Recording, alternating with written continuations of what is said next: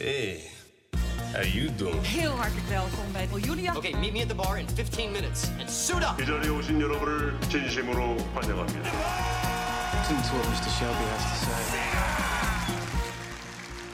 Je luistert weer naar Content Wars, je favoriete podcast over de wereld achter de content. Mijn naam is Jelle Maasbach en nog steeds naast mij formatontwikkelaar Kirsten-Jan van Nieuwenhuizen. En we beginnen deze aflevering met een muziekje.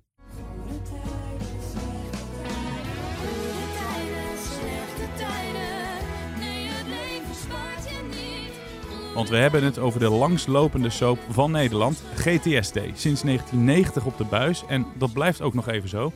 Want uh, Peter van der Vorst, programmadirecteur van R T L, die houdt het op R T L vier, heeft hij uh, aangekondigd. Terwijl de glans er wel vanaf leek. Nou, reden voor uh, Content Wars om het te hebben over het genre soap en alle afgeleide vormen ervan. Ja, Kirsten-Jan, eerst maar even. Heb jij vroeger wel eens Goede Tijden, Slechte Tijden gekeken? Of kijk je het stiekem nu nog steeds? Ik moet eerlijk zijn daarin. En ik heb echt nog nooit een hele aflevering gekeken. Het is echt? echt? Ja, nee, echt. Ik... Ik ben geen, echt helemaal geen fan van uh, soaps. Uh, dus ik, ja, dat is Ook echt... niet uh, benieuwd toe naar het programma? Ik heb stukjes ervan, wel gewoon stukjes, maar nee, ik kan, ik kan een hele aflevering niet uitzitten. Het is niet aan mij besteed, maar d- dat niet wil Bowien niet... zien hangen, Bowien zien hangen aan die uh, cliff? Nee, ik heb helemaal uh, niks ermee. En um, we gaan het er nu wel over hebben, dus het is natuurlijk een belangrijk uh, soort format, als je het ja, een format ja. kan noemen. Um, Uh, omdat het natuurlijk drama is. Maar nee, ik, uh, het spijt me. Ik, ik heb er nog nooit een hele aflevering gezien. Wat vind je dan van het genre als, als maker? Hoe kijk je daarnaar? Nou, het is natuurlijk, het valt onder eigenlijk onder uh, scripted. Uh, dus drama, zullen we maar zeggen. Uh, al zullen heel veel scripted ook vinden dat het niet echt uh, drama is. Uh, omdat het natuurlijk veel, veel sneller en veel goedkoper moet worden opgenomen. Uh, maar het is voor heel veel zenders een heel belangrijk uh, genre die uh, vaak aan het begin van de avond staat. Soms zelfs in de middag ook nog wel, eind van de middag. En uh, al hele volksstammen naar, dus naar zo'n zender toe weten krijgen. Dus in die zin is het belangrijk. Daarom loopt het ook al zo lang. Ja, we gaan zo meteen kijken of het uh, nog een tijd belangrijk blijft uh, voor R T L. Over belangrijk gesproken, de luisteraars van Content Wars die zijn natuurlijk ook heel erg belangrijk voor jou. En we hebben... een kijkersvraag binnengekregen. Hè? Ja, het is ongelooflijk, uh, Jelle. We krijgen bakken met kijkersvragen binnen. Of kijkers, luisteraarsvragen. Luisteraars, uh, natuurlijk. Ja. Misschien ook wel mensen we die kijken. We kijken. kijken nog niet uh, hier op de, op de, op via YouTube. We hebben een vraag gekregen van, uh, van onze geliefde luisteraar Jeffrey uh, Broeders. En die vroeg, uh, hij had een leuke vraag. Die zei, eigenlijk vroeg hij waarom uh, zoveel Engelse formats eigenlijk zo slecht worden gemaakt in, uh, in Nederland en ook wel wereldwijd uh, vaak niet een heel groot succes zijn. Uh, dat was één vraag. En de tweede, waarom al die formats zo lang worden. Dus alle uh, na anderhalf uur of zelfs twee uur gaan. Nou, even kort antwoorden. Uh, waarom worden Engelse formats over het algemeen niet zo heel goed in het buitenland gemaakt, is toch vaak, heeft gewoon eigenlijk met de algehele kwaliteit van, van Engelse makers te maken, ook budgetten. Budgetten in Engeland zijn over het algemeen best wel hoog. En je hebt gewoon hele goede makers. En zeker als je kijkt naar uh, comedy-achtige formats. Er loopt zoveel comedy-talent rond in Engeland. En heel veel van die formats die slecht worden gedaan in Nederland zijn vaak, hebben vaak een comedy-element uh, uh, erin. Uh, en in Nederland en veel andere landen is die, is die kwaliteit er gewoon niet. Uh, Have I Got News For You was al heel lang beroemd in, Amer- in Engeland. Uh, loopt ook nog steeds, volgens mij ook al veertig jaar misschien wel. Uh, dat is, uh, dit was het nieuws geworden. Dat is eigenlijk een van de enige voorbeelden geweest waar, uh, waar het goed gedaan is in Nederland. Uh, maar je hebt heel veel andere formats. Ik heb het wel eens eerder gehad over eight out of ten cats, Countdown, wat fantastisch is. Dat kunnen ze in Nederland niet. Ik heb binnenkort nog een, uh, een tip gekregen van een uh, shout-out naar Bart van der Bos, uh, mijn collega. Uh, creatief, die had het over een Engels format. Gaan we de volgende keer over hebben. Wat, uh, wat in Nederland misschien zou kunnen lopen. Loopt al dertien seizoenen in Engeland. Dus het is gewoon lastig. En um, dat is een van de redenen. Er zijn meer, maar ik ga het niet, niet nog langer maken. Uh, het tweede waarom formats steeds langer worden, is puur budgetair. Dus, corona hij had het ook mee te maken toen, toch? Uh, nou, volgens mij was dat al ingezet voor corona. Namelijk S B S, of sorry, uh, R T L heeft er al voor gekozen om door de weeks uh, formats naar anderhalf ja. uur te trekken. Uh, en dat is puur een, een, een financiële ja, uh, geldkwestie. geldkwestie. Dus het is makkelijker om een, een kijken zonder ko- uh, kopen zonder kijken, wat eerst vijftig minuten te was, naar anderhalf uur te trekken. En je hebt daar natuurlijk nog wel echt hele overdreven dingen van twee, tweeënhalf uur. Wat vroeger ook al een beetje was. Hè? Ik, ik weet niet of je de Ice uh, Battle Shows nog kende. Dancing ja. on Ice en zo. Was ook al twee uur. Um, in het zuiden van Europa is dat overigens heel normaal. Om formats te hebben van twee, soms wel drie uur. In Italië en Spanje heb je shows die duren wel drie, drieënhalf uur. Dus in die zin, uh, ik had het niet verwacht eigenlijk, want omdat die tijdspanne van kijkers steeds korter wordt, om uh, eh, concentratie ook, uh, werden de formats eigenlijk steeds korter en, en beknopter. Je ziet ook, als je kijkt naar een format van vijf of tien jaar terug, is dat het echt langzaam aanvoelt. Maar op een of andere manier legt het R T L in ieder geval geen windeieren om langere formats. En S B S doet het nu soms ook, hè. Die maakt ook langere formats, daar is het iets minder succesvol, uh, zei die eufemistisch. Um, maar uh, R T L doet het op zich best goed met een aantal van hun programma's. Ik vind het overigens wel te lang hoor. Ik, ik ben het met de Jeffrey eens. Ik vind voor heel veel formats, die trekken gewoon. En, uh, maar goed, dan gaan mensen hem kijken. Uh, die nemen hem op en dan kan je een beetje doorspoelen. Nou, nou uh, Jeffrey, bedankt uh, voor jouw uh, luisteraarsvraag. En ben je nu aan het luisteren, denk je, ik heb echt een vraag voor de grote Kirsten-Jan van Nieuwenhuizen. Mail die dan vooral naar cw... at microfoonmedia punt n l. Dus of voor Jelle, voor jou kan dat natuurlijk ook. Je hebt een enorme ervaring als journalist. En ja, maar ik weet niet of mensen daar echt een vraag aan willen wijden. Ja. Ik heb ook niet zo gespannen. Ja, gouden tijd bij R T L Nieuws. Dat kan, dat kunnen heel veel vragen overkomen. Ze hebben snel, snel uitgepraat. B N R zit er ook bij, luisteren. B N R zit er ook bij, ja. Vraag C- over B N R. cw at microfoonmedia punt n l. In de hoofdrol. Dan, wie staat er deze keer in de hoofdrol en waarom? Nou, we gaan het even hebben. Er was de, de, was de laatste tijd wat, wat uh, uh, banter eigenlijk werd een beetje gezeurd over, vond ik persoonlijk, over monsterlijke presentatoren. Er werden een aantal namen genoemd van uh, Robert, Kla- Robert ten Brink, uh, Paul de Leeuw, uh, Matthijs uh, van Nieuwkerk. En ik vind eigenlijk, ik vind het een beetje gezeur eigenlijk. Um, Ik geloof best dat deze mensen uh, niet altijd de makkelijkste zijn. Maar ik denk dat dat komt als je aan de top staat uh, in je vak. Uh, dan moet je heel uh, uh, perfectionistisch zijn. En dan moet je ook overal bovenop zitten. En dan kan het best zijn dat als jij, uh, als er fouten gemaakt worden door mensen om je heen, waardoor jij voor lul komt te staan als presentator, dat je dan boos wordt. Dus Um, ik denk dat bijna iedereen die, uh, die op een heel hoog niveau presteert, uh, af en toe uh, misschien niet al, al te aardig uh, kan zijn. Daarbij komt ook dat televisie maken is een heel duur medium. Het kost heel veel geld. Uh, er staat veel druk op, veel stress bij de makers.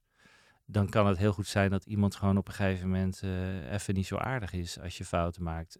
Um, if you can't stand the heat, get out of the kitchen, denk ik dan. Dan moet je maar niet meewerken aan dat soort programma's. Kijk, ik...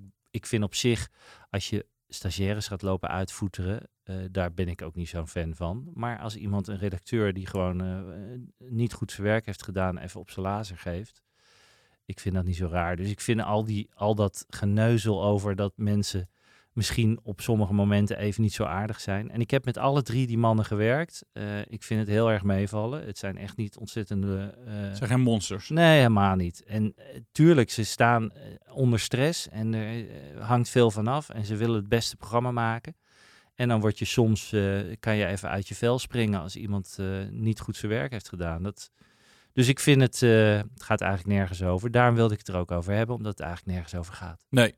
Al kan ik het, de verhalen uh, hadden we allemaal wel gehoord van Matthijs, dat hij uh, veel eiste van zijn uh, redactie. Hè? Elk seizoen kwam er ook uh, ja, maar een, dat is een, een dagelijkse. Dat is een dagelijks, dagelijks programma, dat is pittig hoor. Uh, maar bij bijvoorbeeld een Robert ten Brink, dat lijkt me echt, uh, dat was altijd de ideale schoonzoon. Dat leek me zo'n gezellige vent. Maar als je die verhalen leest, is het niet echt een, uh, een leuke man. Dus ik snap de soort van nieuwswaarde, snap ik dan wel, dat mensen verontwaardigd zijn.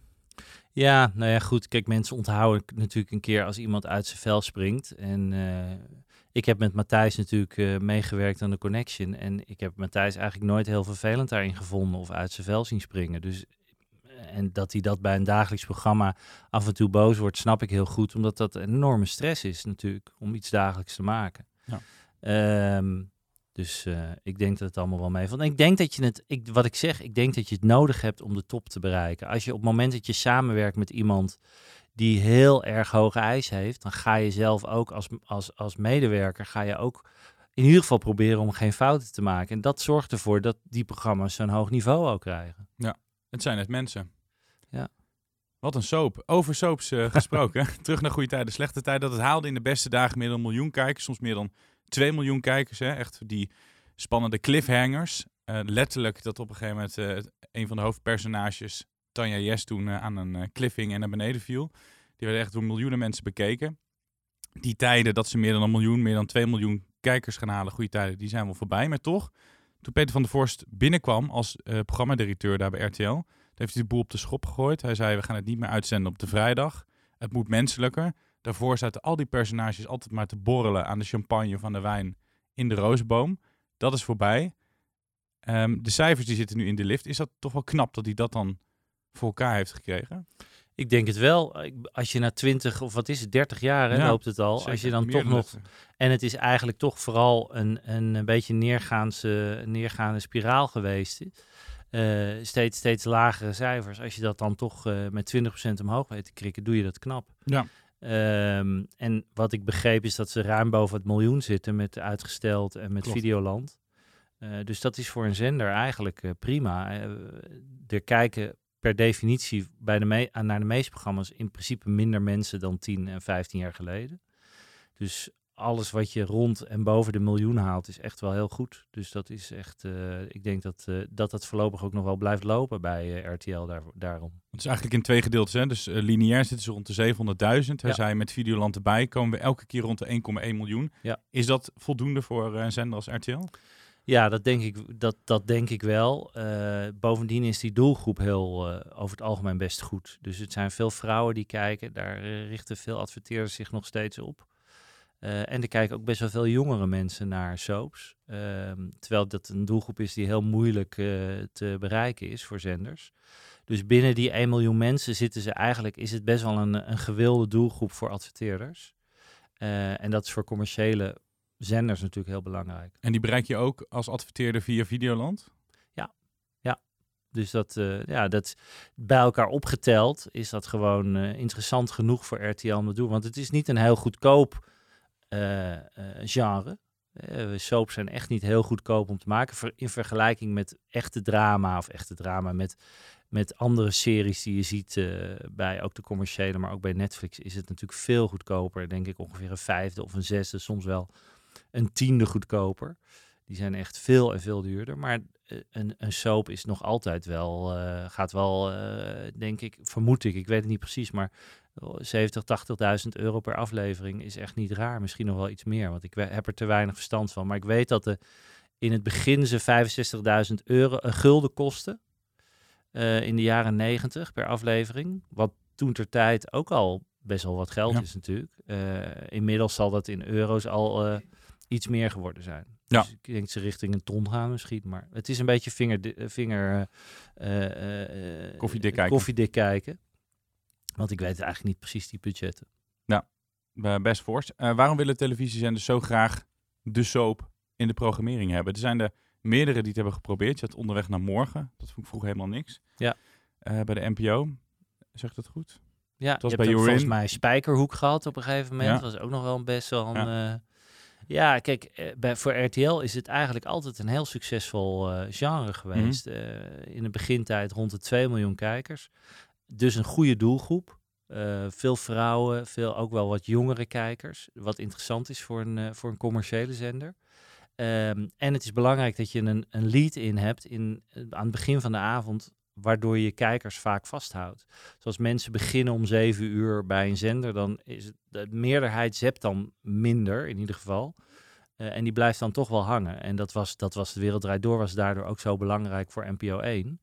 Um, en uh, Boulevard is daardoor ook heel belangrijk voor, voor R T L, omdat dat allemaal rond de zevenhonderdduizend, achthonderdduizend kijkers trekt. En de meeste blijven dan ook wel hangen. Dus voor, voor uh, R T L is, is de soap en Goede Tijden vooral heel erg belangrijk geweest en nog steeds. Ja, en daar hebben zij toch iets goed gedaan vergeleken met de concurrentie. Want een S B S of een N P O heeft dat dus niet weten neer te zetten. Nee, nee. Ik denk dat bij de N P O toen de N P O wat meer naar een soort maatschappelijke relevantie ging. Van programma's die wat, wat meer urgentie hadden. Dat zij toen zoiets hadden van ja, moeten we dan nog een soap gaan uitzenden? Um, en het is ook wat ik zei, het is niet een heel goedkoop medium. Dus je kan voor dat, dat geld ook wel echt wel andere programma's maken. Um, bij S B S hebben ze het volgens mij ook in een lang ver verleden wel eens geprobeerd. Maar S B S is meer gegaan naar de reality soap, waar we straks over gaan spreken, wat natuurlijk een afgeleide is ja. van de soap. Ja. Ja. Overigens wist je dat de soap, dat weet ik dan weer wel, uh, dat die zijn ooit begonnen als hoorspel. Nee, wist ja. ik niet. Uh, in de dertiger jaren begon de soap, dit werd betaald door, door zeep-adverteerders, uh, en die begonnen als hoorspel, een soort van boeketreeks op de radio, waar veel vrouwen naar luisterden.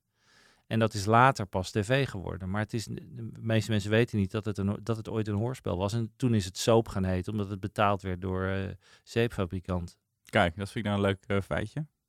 Hey, en als je kijkt naar de landen om ons heen.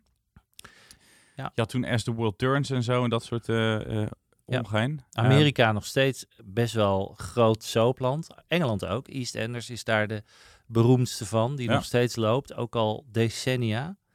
Uh, Duitsland is ook een land waar soaps echt wel uh, populair zijn. Die hadden heel veel soapachtige formats, zelfs 's middags. Uh, dat is wel een beetje veranderd nu. Maar veel landen kiezen er wel voor. Je hebt in heel Zuid-Amerika natuurlijk de telenova's. Telenova's, dat, uh, uh, dat zijn een soort van Zuid-Amerikaanse soaps. Dus het is voor heel veel landen is het echt wel een interessant genre om vooral aan het begin van de avond mee te beginnen. En die, die groep... vooral vrouwen uh, aan je te binden.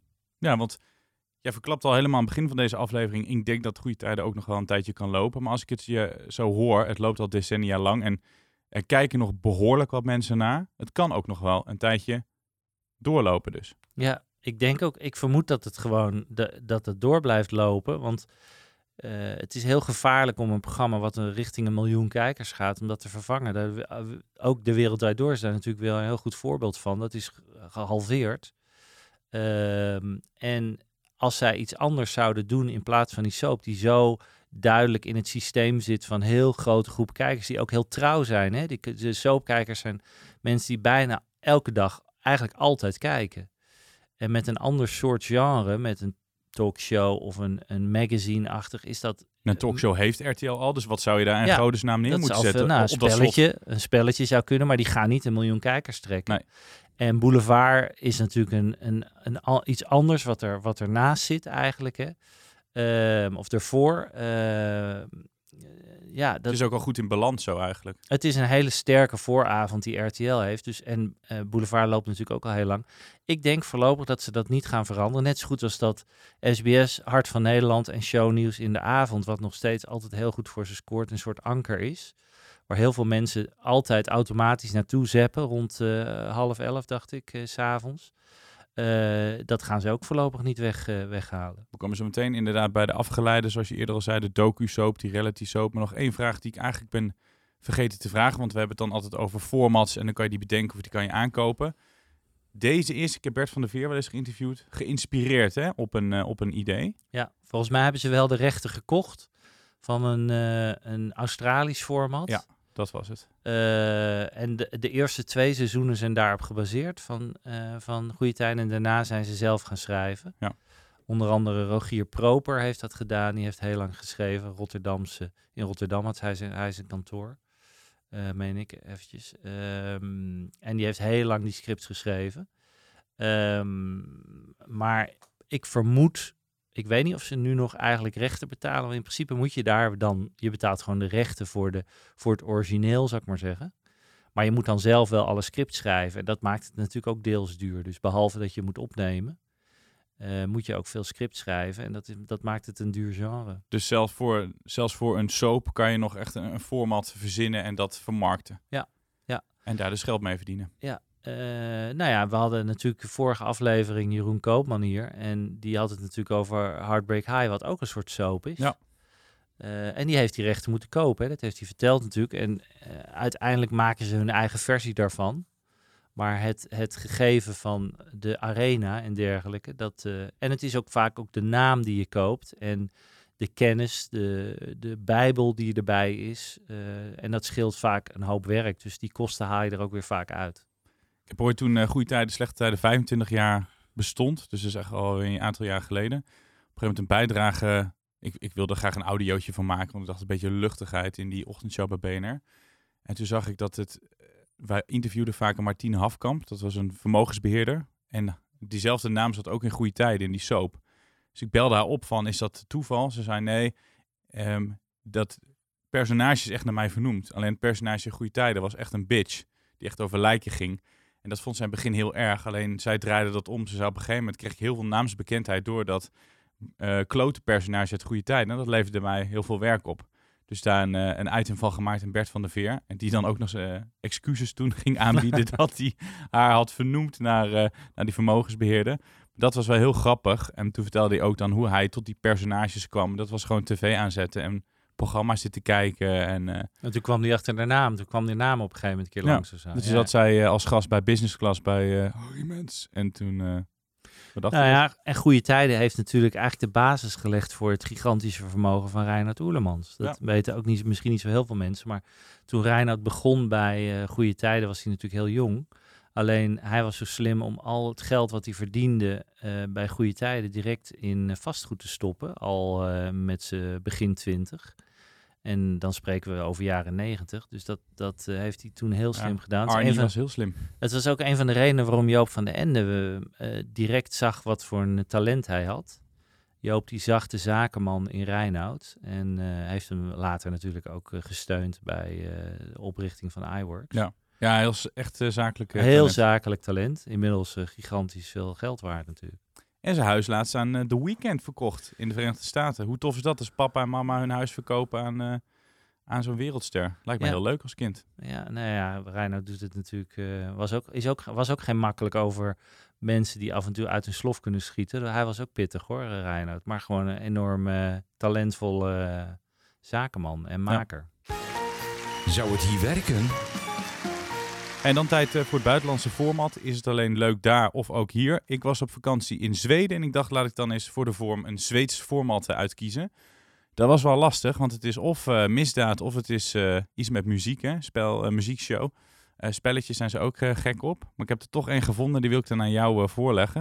Het heet uh, Health Shoot, programma dat in het teken staat van gezondheid. Dus dan zijn de bekende, Nederlands wil ik zeggen, bekende Zwedenaren, die zijn daar. En het gaat over het lichaam, over gezondheid. En dan staat er een psycholoog bij, een dokter. En dat gaat dan echt dus heel serieus. Allemaal weetjes over je gezondheid en over jouw lichaam. Um, maar wel met een sausje humor erover. En dat schijnt daar echt een enorme hit te zijn. Zou zoiets werken, denk jij? Ja, dat ja. is de vraag. Ik, een van de leukere programma's van S B S, ja, je hoort het me zeggen... Uh, van een aantal jaar geleden was Mark Klein-Essink, over een andere Mark uh, gesproken. Of, nee, ja. uh, Mark Klein-Essink die, die um, uh, presenteerde de live show. En dat was een soort quizshow dat ging over het menselijk lichaam. Het is al geweest dus. Uh, dus dat was eigenlijk best wel een heel leuk format. En dat heeft een aantal seizoenen gelopen. Um, dus er is best wel iets mogelijk. Het zou mij niet verbazen als er wel weer iets gaat komen met lichaam en met gezondheid. Omdat we natuurlijk wel een probleem hebben in Nederland met uh, gezondheid. En overgewicht vooral. Een aantal jaar geleden was er ook bij de N P O een programma wat ik ook wel leuk bedacht vond. En dat ging over of leken net zo snel um, een diagnose konden stellen door internet als artsen. Ik weet niet meer precies wat de, wat de titel was, maar het was wel leuk. Mensen mochten op internet, wat veel mensen natuurlijk doen, gaan kijken van wat zijn die symptomen ja. en, en wanneer gaat die dood? Want dat is dan maar, mensen, maar als mensen je, denken altijd dat je kanker hebt. Ja, als je googelt, dan moet je gelijk aan de chemo ongeveer. Ja, dus dat, de grap was natuurlijk dat er altijd de meest verschrikkelijke diagnoses uitkwamen. Maar dat vond ik ook wel een leuke. De vraag is of een, of een programma waarin je een beetje sec gaat praten over... gezondheid. Je had dokters in Amerika nog steeds. Hè. Um, uh, wat loopt, dat hebben ze geprobeerd ook in Nederland. Ook bij S B S een aantal jaar geleden. Uh, dat werkte niet echt. Sec praten over gezondheid weet ik niet. Ik denk dat er dan toch wel iets van een formatje bij moet. Met bijvoorbeeld zo'n quiz als ja. bij de live show. Ja. Maar echt sec zoals ze het daar doen, weet ik niet. Nee. Nou, terug naar de goede en de slechte tijden. We hebben het gehad over die docu-soap en de reality-soap. Laten we die twee er eens even uitpakken. Die afgeleide vormen. Die vind jij leuker dan de soap zelf, denk ik. Ja, nou ja, de docu-soap is natuurlijk een, een uh, veel bepro- beproefd uh, genre geworden. Waarbij het eigenlijk een combinatie is van een documentaire met een soap, daarmee het ook docu-soap. En het gaat meer over een arena of over een, uh, een bepaald uh, persoon die gevolgd wordt. Met wel verschillende verhaallijnen. Maar meer als documentaire-achtig gedraaid. Uh, dat, was, dat is nog steeds best wel een hele populaire uh, genre. Uh, maar een van de leukste genres, wat ik vind, is natuurlijk en ontstaan min of meer in de negentiger jaren, waarbij John de Mol natuurlijk een enorme rol heeft gespeeld, is natuurlijk de reality soap geworden. Waarbij Big Brother natuurlijk zo'n beetje de beroemdste, eerste beroemdste was. Zat jij niet in uh, dat uh, eerste team? Uh, dat, dat zeggen ze wel eens, ja. Maar dat is, uh... Uh, de grap was, Big Brother was gebaseerd op een, uh, op een drietal uh, formats waar, waar liep, uh, die liepen op dat moment in de negentiger jaren.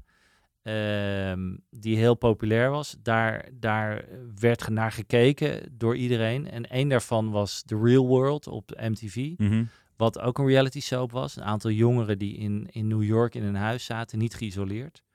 En een ander was een soort experiment en dat heette uh, Biosfeer, waarin een aantal wetenschappers in een soort doom zaten en een jaar moesten overleef, uh, overleven, uh, zichzelf moesten redden. En die combinatie uh, van de, de, eigenlijk de, uh, een aantal mensen in een huis en die zelf moesten overleven en geïsoleerd werden, dat heeft Big Brother gemaakt. Dus daarin was, was John natuurlijk heel briljant om te, de- om te zien van, oh, dat zijn allerlei leuke genres en daar kan ik een nieuw genre van maken. Reality soap is toen ontstaan, ook al was de Real World eigenlijk ook al een reality soap. Maar de reality soap is echt in de jaren negentig echt heel groot geworden. Heel dus. groot, ja, echt enorm. En, in de, en nog steeds een van de meest succesvolle genres internationaal zijn reality soaps. Ja. Als je kijkt naar uh, Temptation Islands, al die uh, guilty pleasure-achtige formats, dat, die zijn mega succesvol. Daar zit misschien ook meer toekomst en sowieso meer geld in, toch, dan de ouderwetse soap?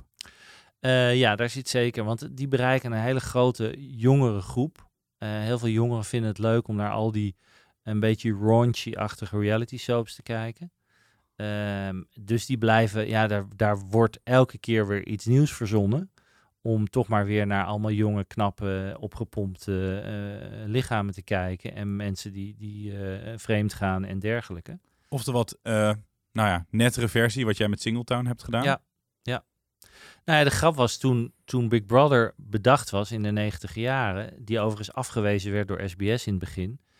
Uh, toen kwam, uh, kwamen allerlei zenders bij John en ook S B S daarna van wij willen een soort Big Brother hebben. En toen zijn wij heel hard gaan denken van wat kan dat worden. En toen hebben we De Bus bedacht. Ik weet niet of je die ja, uh, nog zeker. kent met Shaggy. Uh, en uh, hoe heet die, die andere die won, uh, die had ook zo'n singeltje daarna. Jij bent de zon. Jij bent de zon, ja. ja. Is, uh, en ja. die is presentator ook nog geworden. Um, de, toen hebben we De Bus bedacht. Dat Job, wilde, Job, Job, Job, Job ja. ja. ja.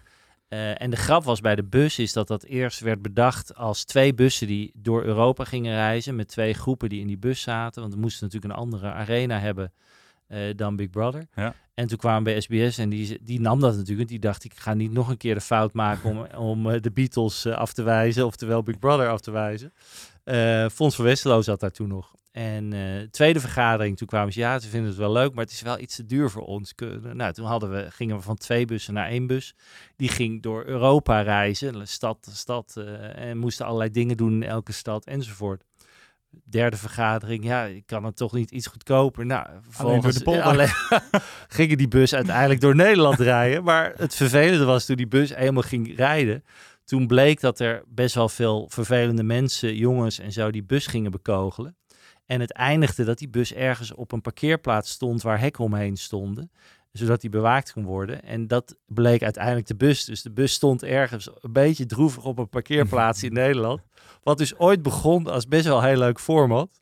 Maar goed, de grenzen over, ja, maar toen was de grens ja. was de hoek van de parkeergarage. Ja, uiteindelijk bleek die ergens in Almere, meen ik, te staan. Of, of zo. Zo, ook zoiets. Er zijn veel plekken waar ja, ik zou willen staan met mijn bus. Maar. maar de grap is, als ik het over De Bus heb, iedereen weet het nog steeds wat het was. Dat is goed. Dus, en die docu-soap dan, want de, de reality-soap zijn we wel over eens. Dat is nog steeds een gouden greep. Ja. Een mooi format. Kan je elke keer doorontwikkelen. De docu-soap, is dat dan het meer inhoudelijke? Ja, gedeelte. Misschien wat meer journalistiek. Ja. En uh, daar... dat, dat ook ver... wat minder lucratief dan toch? M- absoluut, ja, ja. Zeg ik uit ervaring dat hier niet de harde pegels uh, verdiend nee, worden? Nee, en, het, en een docusoap gaat vaak over een... over een arena, een bepaald beroep of uh, iemand wordt gevolgd. Dat is ook minder makkelijk als format vast te leggen. De reality soap, zeker als je kijkt naar de uh, guilty pleasures, kan je echt wel vastleggen als format. Hè? Uh, mijn Singletown is daar ook een voorbeeld van. Ze gaat toch naar vijf, zes landen en die doen allemaal eigenlijk hetzelfde. Temptation Island is mega succesvol daardoor geworden. Love Island, noem ze allemaal maar op. Die worden allemaal letterlijk gewoon zo gedaan in alle landen. Een docusoap is daar echt lastiger in om te beschermen. Uh, en dan moet je ook de juiste persoon hebben. Of het gaat over, over weet ik, dierenartsen of wat dan ook. Uh, en die moet je ook maar zien te vinden. Dat kan je eigenlijk veel moeilijker uh, beschermen. Dus voor makers is een reality soap. En zeker de guilty pleasure reality soaps zijn enorm lucratief. En vandaar dat je ook elke keer weer nieuwe... Uh, zelfs bij de streamers, hè, met uh, Love is Blind, bij Netflix bijvoorbeeld, wat heel succesvol nu is. En uh, al een aantal spin-offs van komen bij Netflix. Dus je ziet, ik weet dat de andere streamers ook bezig zijn om allemaal proberen ze hun eigen guilty pleasure-achtige formats te vinden. Reality uh, uh, soaps. Nou, conclusie, het genre soap uh, is er al decennia lang, is nog springlevend. En wat het heeft voortgebracht, dat is misschien nog wel beter. Absoluut. Ja, nou, en ik, en ik vermoed ook dat er dat binnen hele de reality uh, soaps dat er nog heel veel verschillende vormen gaan komen, omdat het misschien wel een van de meest succesvolle genres van de laatste twintig jaar geweest is. Als je dat bekijkt bij uh, waar heel veel geld mee verdiend is. Gaan we het nog heel vaak over hebben, denk ik. Ik denk het ook. Hey, dit was het alweer bijna, maar voordat we afzwaaien nog een tip. Um, laat ik dan even kort snel een, een tipje nog doen. Vorige keer hebben we het gehad over borgen. En ik wil mezelf toch op de uh, ja, schouder slaan, op de borst slaan. We zijn er lekker met spreekwoorden. Iemand moet het doen. Deze iemand, moet doen ja. Iemand komt tot een spreekwoord. Ik wil mezelf een complimentje geven. Nee, uh, ik had toen blind borgen vier uh, aangeprezen. Maar die was echt fantastisch. Geweldig. Echt nog veel beter dan ik had verwacht. Dus uh, ik keek hiervoor altijd uh, de Umbrella Academy op Netflix. Over die uh, kinderen met buitenaardse krachten. Een soort van superheld, maar dan leuk. Ook omdat het echt menselijke, gekke types zijn. Um, die staat er nu op, dus ik ga hem gewoon blind tip. Nieuw tip. Seizoen weer, hè? Ja, ja seizoen drie. Dus uh, ik denk, The Umbrella Academy op Netflix, dat gaat hem weer worden. Ja, nou ja, goed. De nieuwste seizoen van Peaky Blinders staat er ook op. Die ga ik niet tippen, maar die moet je wel kijken. Dat is werkelijk schitterend. Maar dat is niet mijn tip. Uh, mijn tip is eigenlijk een beetje een gouden ouwe. Iets, iets wat, er, wat er al een tijdje op staat. Ik, als je naar uh, Content Wars luistert, dan hoor je me af en toe natuurlijk vallen. Want ik ben een enorme fan van de drie heren van Top Gear. Die maken al een aantal jaren seizoenen. Uh, aantal seizoenen, nu meen ik vijf seizoenen. Uh, The Grand Tour. Op Amazon Prime. Uh, op Amazon Prime. Um, die laatste staat er nu een paar maanden op. En die vind ik werkelijk weer zo ontzettend leuk. Uh, het gaat over Franse auto's. Uh, en de eigenaardigheid die Fransen hebben om altijd auto's te maken die net anders zijn dan standaard auto's. Uh, en vaak totaal onpraktisch zijn. Maar werkelijk fantastisch hoe die Fransen zo ontzettend eigen, eigenwijs en arrogant zijn. En denken dat zij het wiel letterlijk en figuurlijk opnieuw gaan uitvinden met hun auto's. En die aflevering gaat er eigenlijk over. Ook... Ook hun bewondering voor bijvoorbeeld uh, Citroën X M, die Cruijff ooit had, hè, de Maserati, wat zij vinden misschien wel de allermooiste auto ooit. Ik ook vind het een prachtige auto. Ja, maar als je van auto's houdt en van humor en gewoon van echt heel goed gemaakte programma, want het heeft zo'n enorme production value, zoveel liefde zit er in het programma, dan moet je naar de Grand Tour kijken. Het is, uh, het is smullen. Er komt een zesde seizoen aan. Ik begreep dat ze aan het draaien zijn, onder andere in Scandinavië en in Polen. Uh, met ijsracen en dat soort dingen. Dus ik kan al niet wachten tot die eraan komt. Dus hij is nog niet aangekondigd, maar de rumors zijn er. Ze zijn gezien overal. Oh, tof. Uh, en die mannen worden steeds ouder. Jeremy Clarkson, zijn uh, gezondheid is ook niet zo goed. Uh, dus de vraag is, hoe lang gaan we het nog zien? Uh, ik zou het eeuwig zonde vinden als ze stoppen met tv maken. Want het zijn zulke fantastische programmamakers. En ik denk, als je niet van auto's houdt, althans niet super van auto's, is dan het nog, nog steeds is het een leuk, leuk programma. Het is zeker. Gewoon leuk. Die drie ja. mannen zijn episch samen. Dus dat is toch nog wel even een tip van mij. Nou, tof. En uh, heb je nog een tip voor ons? Uh, mail dan naar c w at mark for media dot n l. Uh, vraag aan mij, maar vooral uh, complimentjes aan Kirsten-Jan voor al zijn leuke anekdotes of uh, vragen over formats. Je kan het allemaal kwijt. Ik dank uh, jou, Kirsten-Jan van Nieuwenhuizen. En ik dank jou als luisteraar voor het luisteren naar uh, deze aflevering. Tot de volgende keer.